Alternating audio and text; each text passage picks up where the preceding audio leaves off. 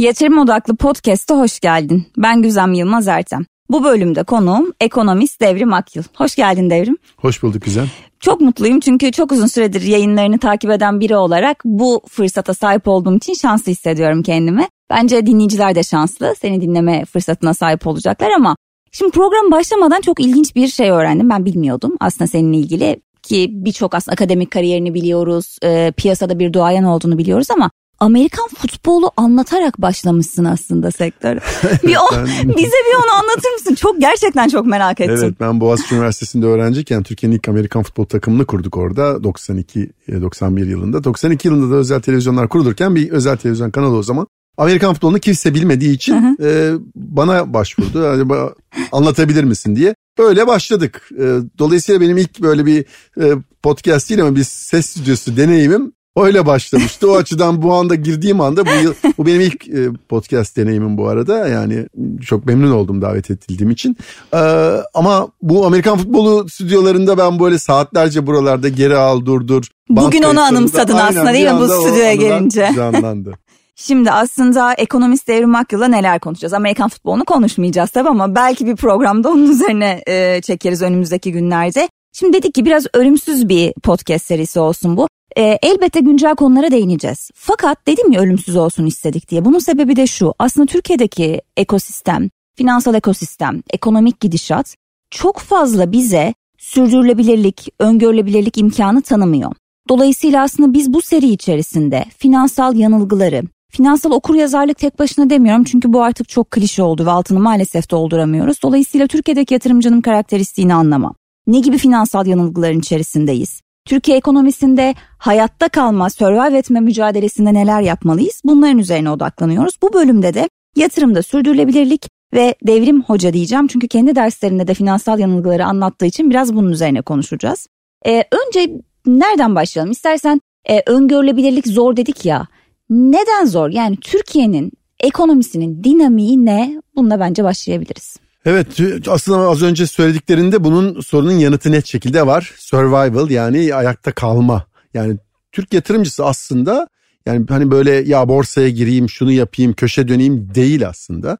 Ana dürtü her zaman parasını koruma. Yani oradan yola çıkarak başlıyor ama daha sonra yoldan e, öyle metotlar öyle e, patikalar sunuluyor ki mesela şu gün gündem nedir? İşte bir tek paranı koruyabileceğin adres borsadır. Halbuki e, normal bizim gördüğümüz tarih boyunca Türk yatırımcısını incelediğiniz zaman e, mevduat yatırımcısı, döviz tevdiat hesap yatırımcısı, borsa yatırımcısı gibi böyle daha e, birbirinden daha keskin çizgilerle ayrılmıştı. Şimdi bugünün Türkiye'sinde bu çok daha dünyasında da biraz ayrıldı. Özellikle son banka Amerika'daki banka batışlarından sonra mesela ilk defa Amerika'daki küçük yatırımcının e, gidip mevduat müşterisinin mevduat hesabını kapatıp bir anda e, money market fondlara yani para oldu. piyasası fonlarına yöneldiğini çünkü orada o yüzde yarım Bank Valley olmasa belki hiç bunu konuşmayacaktık. Aynen yani yüzde yarımla e, faizle yatırırken bir anda yüzde beş beş buçukta orada Aa, neden paramı öyle değerlendirmeyeyim büyük şirketlerin dev şirketlerin de buralarda e, imkan sunmaya başladığını gördük. Banka olmayan şirketler bile bu alana girmeye başladı çünkü orada 0.50 veya yüzde bir faizle parasını bir yıl bağlayan yatırımcı bir anda enflasyonist çağda ayıktı. Aynısı Türkiye'de de. Şimdi tabii Türkiye'deki dinamik birçok açıdan biraz fazla bozuk. Bu tamamen işte bazı e, makro e, politik kararlardan anlıyoruz. Yani bazı hepsinin bazı kendince haklı e, bazıları olabilir. Yani gelişen ülke olduğumuz için elbette burada kusursuz bir ekonomik görünüm işte forward guidance sözlü yönlendirmeler öngörebilikler sunamıyoruz. Birçok gelişen ülkede bu bozukluklar var. Dolayısıyla bütün sorunun başlangıçtaki sorunun yanıtına dönersek ister istemez e, insanlar o finansal yanılgılarda yani içine düşüyorlar ve o sırada en fazla yani diyor ki mesela ben sizi dinledim hocam 14'ten 15'ten dolarımı satmıştım ama 18 oldu dayanamadım hata yaptığınızı düşündüm. Gittim tekrar aldım Yani diyor. sürdürülebilirliği çöp eden şey aslında o finansal yanılgıya düşmesi. Evet ve bu da tabii ana e, noktada senin en başta söylemeye çalıştığın evet finansal okur yazarlıktan biraz uzaklaştık diyorsun. İşte o biraz daha yapıyı oturtabilsek yani portföy sepeti yapabilse yatırımcı ki işte bunu anlatmaya çalışıyoruz. Yani sepet yaptığın zaman yanılgıya düşsen bile o hatadan kurtulma şansın oluyor. Niye? Çünkü bir yerde bir yanılabilirsin ama sepetinin diğer tarafı ne bileyim işte dolar döviz almışsındır biraz altın almışsındır. O sırada o hareketten faydalanıyordur. Diğer taraftan ne bileyim borsada pozisyonun vardır o zarar görüyordur. Ya burada bir denge bulursun. Ama şu ara mesela o sepeti de her şeyden zarar et sen yeter ki borsaya gel e, döngüsün içindeyiz. Bu tip döngüleri de yaşadık daha önce hızlı hareketlerde ben stratejik olarak her zaman biraz kontrollü şekilde masadan payını al biraz karını al çekil yani bir şeyleri kaçırma telaşından kurtul. Çünkü o bir şeyleri kaçırma telaşı ve sürü psikolojisi seni sürekli oraya götürüyor. Herkes döviz alıyorsa ben de döviz alayım. Herkes borsalaysa ben de borsa alayım. Onun dışında kalma aslında bizi o yanılgıya düşüren. Yoksa daha çok kazanma değil aslında. Yani enflasyondan korunmak için adres ne? Ya komşum veya arkadaşım borsadan para kazanıyor veya kripto kovalıyor. Böyle bir kelime yani var. kısa vadede zengin olma hayali finansal okuryazarlıkla karıştırılıyor. Aynen. Şimdi tabii o aslında ana dürtü olmamakla beraber Hı. ya herkesin tabii ki bilinç altında daha çok para kazanayım, zengin olayım, e, hiçbir şeye ihtiyacım olmasın. Valla hiçbirimizin artık öyle bir lüks yok. Yani enflasyona ezilmesek yeterli o noktaya geldik açıkçası yani. Evet. Hani yatırım enflasyon altında kalmasın. Zengin olmakta gözümüz yok. Kesinlikle katılıyorum. Yani nette belki bilinçaltımızda hepimizin bazı açgözlülük. Ya bu bir biliyorsun açgözlülükle e, aslında korku arasında gidip gelen bir olgudur. Yani finansal yatırımcılık, yatırımcı profili böyle bir şeydir. Yani bunu kontrol altında, iki duyguyu da kontrol altında tutabildiğin kadar aslında uzun vadeli kalırsın piyasalarda. Yani açgözlülükten de evet tamamen uzaklaşma ama çok açgözlü olduğun zaman mutlaka bir yanılgıya düşeceksin. Ama çok korktuğun zaman da e, bu sefer de başka hataları beraberinde getirecek. Mesela 18'den dolar 10'a düştüğü anda aa daha da düşecek galiba bu 5 olacak deyip 10'da 11'de doları satman gibi bir psikoloji. O anda mesela telefonum hiç durmadı. 11'e düştüğü zaman tam tersine alınması gerekirken bu sefer dövizi e, satma eğilimine düşüyor e, yatırımcı. Tıpkı borsadaki hisse senetleri gibi yani ortalama yatırımcı yükselirken alıyor düşmeye başladığı zaman da en dibinde satma eğilimine giriyor. Çünkü o bir artık e, depresif bir moda geçmiş oluyor. Bu yatırımcıların ya bu tip finansal yanılgılara bunlar hep çeşitli e, alan var. Davranışsal ekonomide bunlar e, yanılgılar olarak, finansal yanılgılar olarak çeşit çeşit. Mesela çıpalama yanılgısı hisse senedi yatırımcıda çok gördüğümüz bir yanılgı. Nasıl ne yapıyorlar hocam? Mesela borsa manipülatörleri genelde bir hisseyi bir fiyata kadar götürürler ki artık akılda o hisse o fiyat kalsın. Mesela Türkiye'de de dolarda dolar gördüğü fiyatı unutmaz gibi bir söylem vardır ki Doğru. doğrudur. Çünkü Doğru. enflasyonist çağ. Ama normalde bir ürün için aslında her ürün için geçerli değildir bu. Yani mesela dolar bazında geçerli değil mesela bir şirket dolar bazında en iyi çağını yaşayabilir. Sonra da artık döviz bazında iyi bir şirket olmayabilir. O döviz bazının o fiyatını görmeyebilir. İlla görecek diye bir şey yok ama hisse senedi manipülasyonlarında bir fiyata kadar götürebildiği kadar yere götürür. Ondan sonra o, o oyuncu diyelim manipülatör kimse satmaya başlar. Ama yüksek fiyattan alan yatırımcı da ne bileyim 100 liradan aldığı kağıt 20 liraya düştüğü zaman her zaman artık 100 liraya tekrar çıkacağı hayalindedir. Belki yani amiyane tabiyle kaba tabiyle mal elimde kaldı ya demez de ya elbet oraya gelir. Evet nasıl olsa gelecek diyor. Ya yüz görmüştü ben yine gelir diyor. Halbuki belki de şirketin yapısı değişti. Belki o zaten çok fiktif bir fiyattı. Hı hı. Bunları içe sayıp o yatırımda yıllar yılı öyle yapışıp kalır. Benim de derdim kademeli olarak satabilse illa zirveleri veya dipleri yakalamaya çalışmasa ki doğru strateji bu. O zaman yatırımcı daha tabii ki bilinçli davranmış Paçal olur. tabirine katılıyor musunuz? Bir de paça tabii evet. biz dinleyenler bilmeye de bilir onu da anlatalım isterseniz. Evet paçal şimdi ortalama çekmektir. Yani Hı-hı. bir yatırım yaptığın zaman e, aldın düştü aldın daha çok düştü biraz Hı-hı. daha aldın ortalamanı aşağı çektin. Ben derslerimin birincisinde bunun yapılmaması gereken bir şey olarak anlatırım. Çünkü normalde bir aldığın yaptığın yatırım aşağı geldiyse zaten bir hata yapmışsındır. Yani aldığından itibaren sana para kazandıran yani hemen aynı gün demek istemiyorum ama zaten doğru yatırım hemen seni e, hiçbir zaman çok fazla böyle e, işte suyun içinde e, İngilizceden çevirdiğimiz zaman hani seni suyun içine tutmaması lazım. Hep doğru. karda olman lazım. Doğru. Az kar çok kar ama asıl kazandıkça eklemen lazım pozisyonuna. Yani add long dediğimiz pozisyon ama e, düştükçe eklemek zaten bir hata yapmışsın. O hataya yeni hatalar ekliyorsun. İlk kararının yanlış olduğunu kabul etmemekle ilgilidir bu. Bu da yine bir psikolojik yine eğitimlerde yani ortala, aldığım ortalamayı düşüreyim diye düştükçe alıp bu, paçal yapmaya da ortalamayı indirme e, güdüsü aslında bir yanılgı. Kesinlikle. Yani burada bir tek doğru e, şey baştan böyle bir karar aldıysan mesela paranın da sepetine bir hisse senedi için ayırdığın bir para var. 100 biriminin 10 birimini buna ayırdın. Ama 10 birimini bir seferde alıp ondan sonra düşerse ne yaparım başka eklemek değil de ben baştan dedin ki ben orta vadeli bu hisse senedini beğeniyorum ama şuralara kadar da düşebilir. Ben ama onu bilmemiz mümkün değil. Bir üç birimlik dört birimlik bir alayım.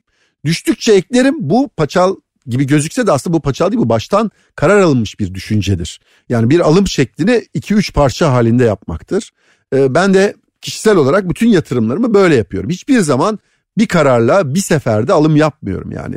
Alım veya satım satarken de genelde 3 parça haline bölüp çünkü o anki duygun da dahil olmak üzere o gün sabah yataktan kalkış modun da dahil olmak üzere herkes her gün hata yapabilir. Onu var kabul ederek alımlarını, satımlarını hep e, şeye üçe bölerek o, o tip riskleri ortadan kaldırabiliyorsun. Ama bu söylediğim gibi e, aldım bütün almam gerekeni aldım düştükçe diğer portföy sepetimden buraları aktarayım işte o yanlış bir strateji ama genelde biz bu hatayı e, hepimiz yapıyoruz. İşte yapmamak için e, aslında baştan bunu set etmemiz gerekiyor baştan planlamamız gerekiyor. Şimdi el alemin ülkesinde işte kedi ağacı çıktı diye haber değeri oluyor değil mi? Yani böyle ülkeler var. Kuzey Avrupa, Nordik ülkeleri diyelim. Bizde çok apayrı bir gündem var yani. Bizde her haberin ayrı bir önemi var piyasa için. Ama bir noktadan sonra da bilgi kirliliği, haber kirliliği işte ya da gürültü işte Türkçe'ye nasıl çeviririz bilmiyorum ama buna maruz kalıyoruz.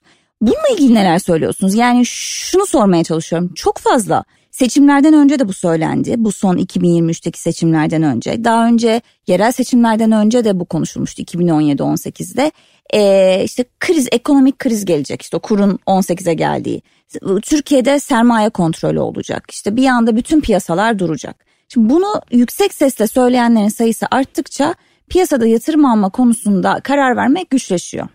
Nasıl arındıracağız bütün bu bilgi kirliliğinden kendimizi? Evet şimdi tabii medyanın, sosyal medyanın bu kadar güçlü olduğu çağda insanlar ilgi çekmek için daha çok böyle söylemler söylüyor. Yani ben de bir kanala falan konuk olduğum zaman bakıyorum mesela birçok şey anlatmışım. Bayağı Türkiye için iyimser şeyler anlatmışım ama cümlenin arasında en negatif şeyleri manşete taşımayı mesela seviyorlar. Ki çünkü bu satıyor. Doğal olarak insanlar da onu gördüğü zaman e, o şeylere daha çok ilgi gösteriyor. Dolayısıyla genel e, makro resimle ilgili insanın yani benim mesela e, yatırımcılıkta ilk e, hamle yani bir işte teknik analiz şu bu işte e, price action sistemleri falan ya bunların hepsi sonraki aşamalar. İlk aşamada e, yola çıkmak için makro resmi okumanız lazım. Yani benim derslerimdeki ilk ders budur. Yani önce bir makro resimden karar. Makro resim dediğimiz şey nedir? Dünyanın hem global e, globalde e, makro e, ekonomik ve makro aslında siyaseten nereye gidiyor? Mesela bugün dünyası çift kutuplu e, evreye doğru hızla gidiyor. Şimdi onu bilmeden ya eskiden mesela neoliberal dönemde özellikle Rusya'nın dağılmasından sonra hızlanan ya 80'lerde başlayan 90'larda ivmelenen o neoliberal global düzen tek kutuplu Amerika'nın yönettiği ama Batı'nın e, rule ettiği, yönettiği, e, yönlendirdiği gelişmekte olan ekonomilerin de bundan pay alarak geliştiği. Dünyada nerede bir şey olursa onu diğerini negatif bir şey negatif, pozitif bir şey pozitif etkilediği döngüdeydik. Bu döngü terse dönüyor şu anda. Neye dönüyor? Çift kutuplu dünyada Çin'deki iyi veri aslında Amerika için artık kötü o hale. Amerika'daki iyi veri Çin için kötü hale geldi ama bu anlattığımı hala algılayamayan çok ekonomist arkadaşımız var biliyorum. Onu da anlıyorum çünkü 90 yılından beri piyasada olununca böyle ama ben özellikle 1970'lerin e, hem yüksek faiz hem yüksek enflasyon dönemini çok inceledim ve özellikle bu döngünün şu son dönemin içinde bulunduğumuz 1920 şey 2020'den beri bunu görüyorum. E, buna doğru evrildiğini de görüyorum. İşte stagflatif eğilimler geliyor arada. Arada stagflasyon yok aslında aa olmayacak diyor ama mesela bugünün Almanya'sında net bir şekilde terminolojiye de uyan bir stagflasyon var. Yani büyüme sıfırın altında enflasyon altı buçukların üstünde resmi rakamlar ki Gerçek hayatta insanlar biliyor ki bu enflasyonlar da daha yüksek. Aslında işler de daha kötü. Ee, yaşayanlar biliyor. Amerika'da da benzer senaryolar var ama bu başka şeylerle çevirtiliyor, gözlemli.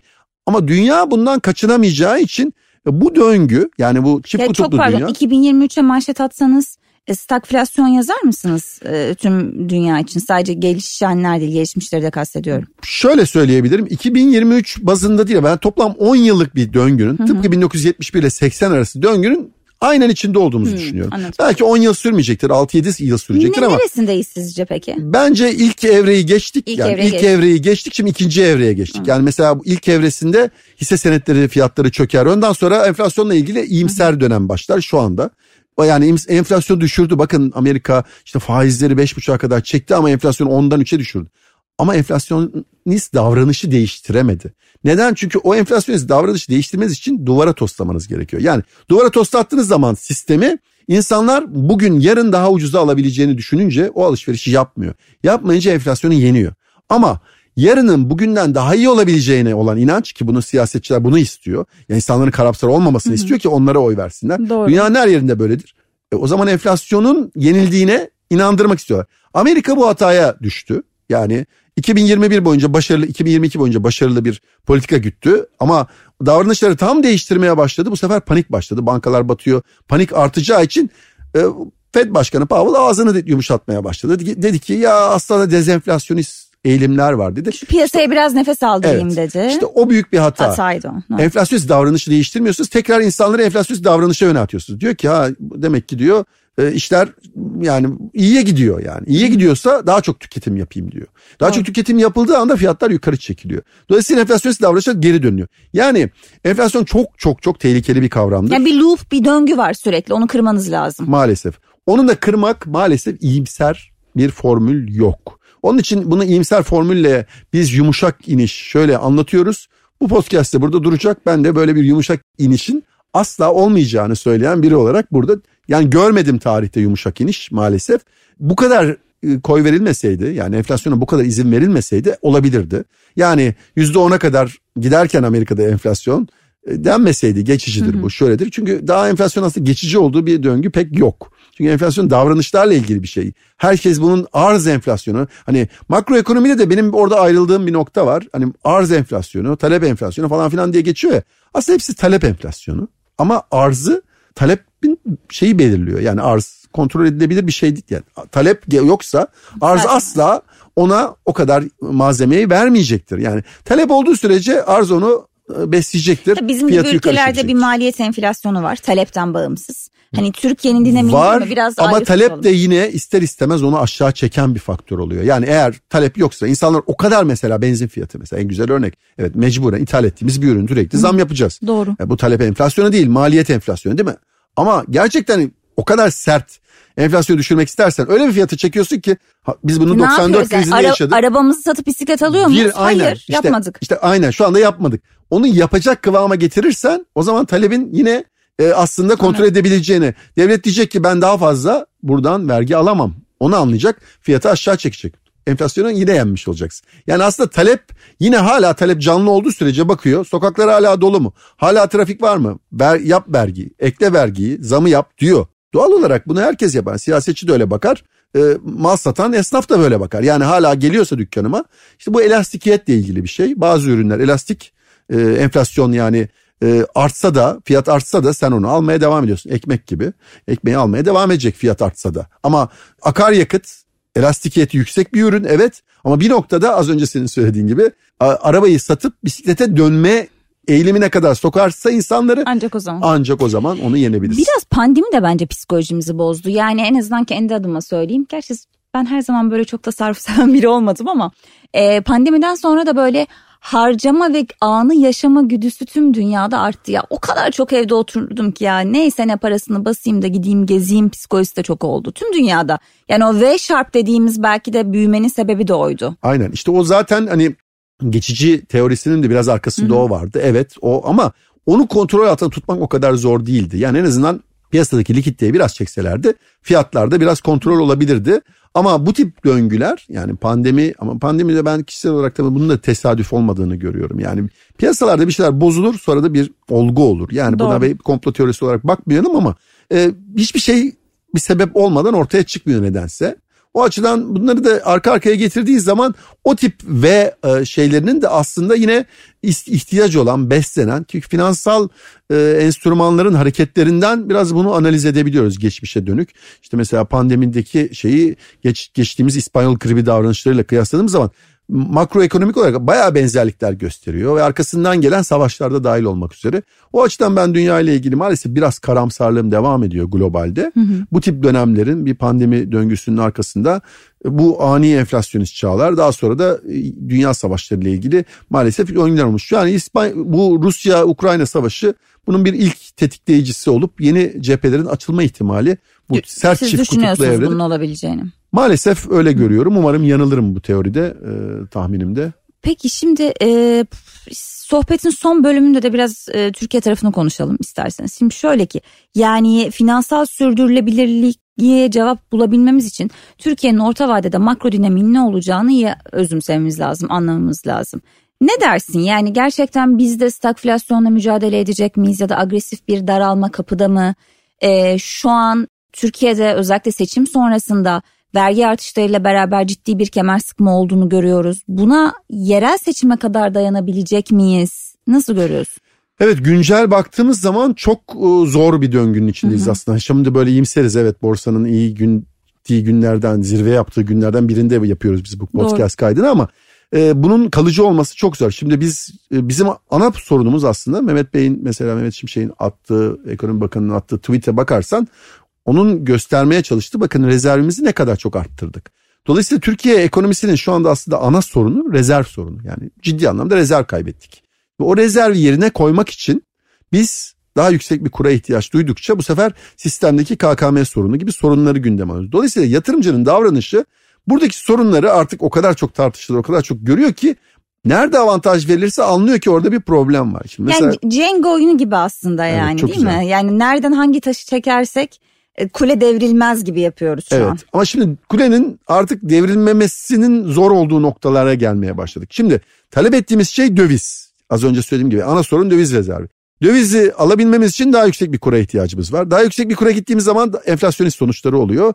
Onları e, şey yapmak için daha yüksek faiz vermek zorunda kalıyoruz. Daha yüksek faiz verdikçe bu sefer yine e, sistemde durma noktasına gelecek reel ekonomin oluyor. Yani sorun çok kapsamlı. Bunun için yüksek bir e, finans e, döviz girişine ihtiyacım var bunu çözmek için. Onun için kapsamlı bir pakete ihtiyaç var. Şimdi bunlar biraz gelmeye başladıkça şansım ama burada e, be careful what you wish for diye özellikle İngilizce'de çok üstüne basılan. Şimdi biz bir şey istiyoruz dövizi istiyoruz ama global sistemin de tıkandığı noktada o dövizin maliyetinin yükseldiği noktada mesela işte faizleri hızlı arttırıp biraz daha fazla döviz girişi alsaydık şimdi onun çıkma riskini yaşayacaktık. Mesela Doğru. geçmişte Doğru. 2021 Sıcak Mart'ında yaşadığımız paraya gibi. alerjisi olanlar da bir noktada haklıydı aslında. Evet ya ben ısrarla sıcak paraya biraz alerjim var. Ben gelecekse portföy yatırımı gelsin. Gelmeyecekse zaten bundan kötüsü yönetilemezdi. Bundan kötüsü olamazdı. Dibine vurulamazdı diyen taraftayım. Dolayısıyla biz sıcak parayı eğer yüksek maliyetle bugün almaya kalksak yine 15-20 milyar dolar yatırım alsak bu yine aynen 2020 e, Kasım 2021 Mart döneminde olduğu gibi üzerine yüksek bir faiz alıp parayı alıp çıkacak. Ben bunu istemiyorum. Bunun da zaten yapılacak politikalar arasında olduğunu zannetmiyorum. O açıdan biraz daha böyle e, yatırımcının çok e, çevik olması gereken bir dönemden geçeceğiz. Yani sorunun en baştaki ve en sondaki sorunun yanıtı e, enflasyonist davranışın arttığı, insanların bir oradan oraya zıplamak zorunda kaldığı dönemden geçeceğiz. Burada dikkat etmesi gereken yatırımcının bu finansal yanılgılara düşmeden bu süreci en verimli, en az hasarlı atlatmak. Yani burada çok para kazanma hayalleriyle değil ama yani size illa gösterilen ürünlerden evet alın her zaman sepetinizi geniş tutun ama tamamen oralara odaklanıp her şeyi varını yoğunu satıp ev fiyatları çok iyi olacakmış. Her şeyimi satıp ev alayım. Ev fiyatları çok düşmüş, o yükselmiş. Onu satayım şuna. Yani dinamik evet ama ihtiyacınız olmayan şeylere de çok fazla. Yani araba fiyatları artacak diye mesela araba ticareti olgusu gibi kavramların bu önümüzdeki dönemde önünün kesileceğini artan yani oraya daha darbelerin artacağını düşünüyorum. O açıdan biraz daha finansal e, sepet oluşturma yani yatırım sepeti oluşturma gibi kavramları daha fazla takip etmeli, okumalı ve insanların herkes en basite bütün yumurtaları aynı sepete koymayı e, bırakmalı. Yani en verilebilecek en güzel mesaj herhalde son olarak budur. Çok teşekkür ediyorum. Çok kıymetli bir sohbetti. İki katıldın e, bize. Bizi dinleyen sana da teşekkür ediyoruz. Yatırım odaklı podcast'i ekonomist Devrim Akyıl'la beraber sonlandırıyoruz. Odea.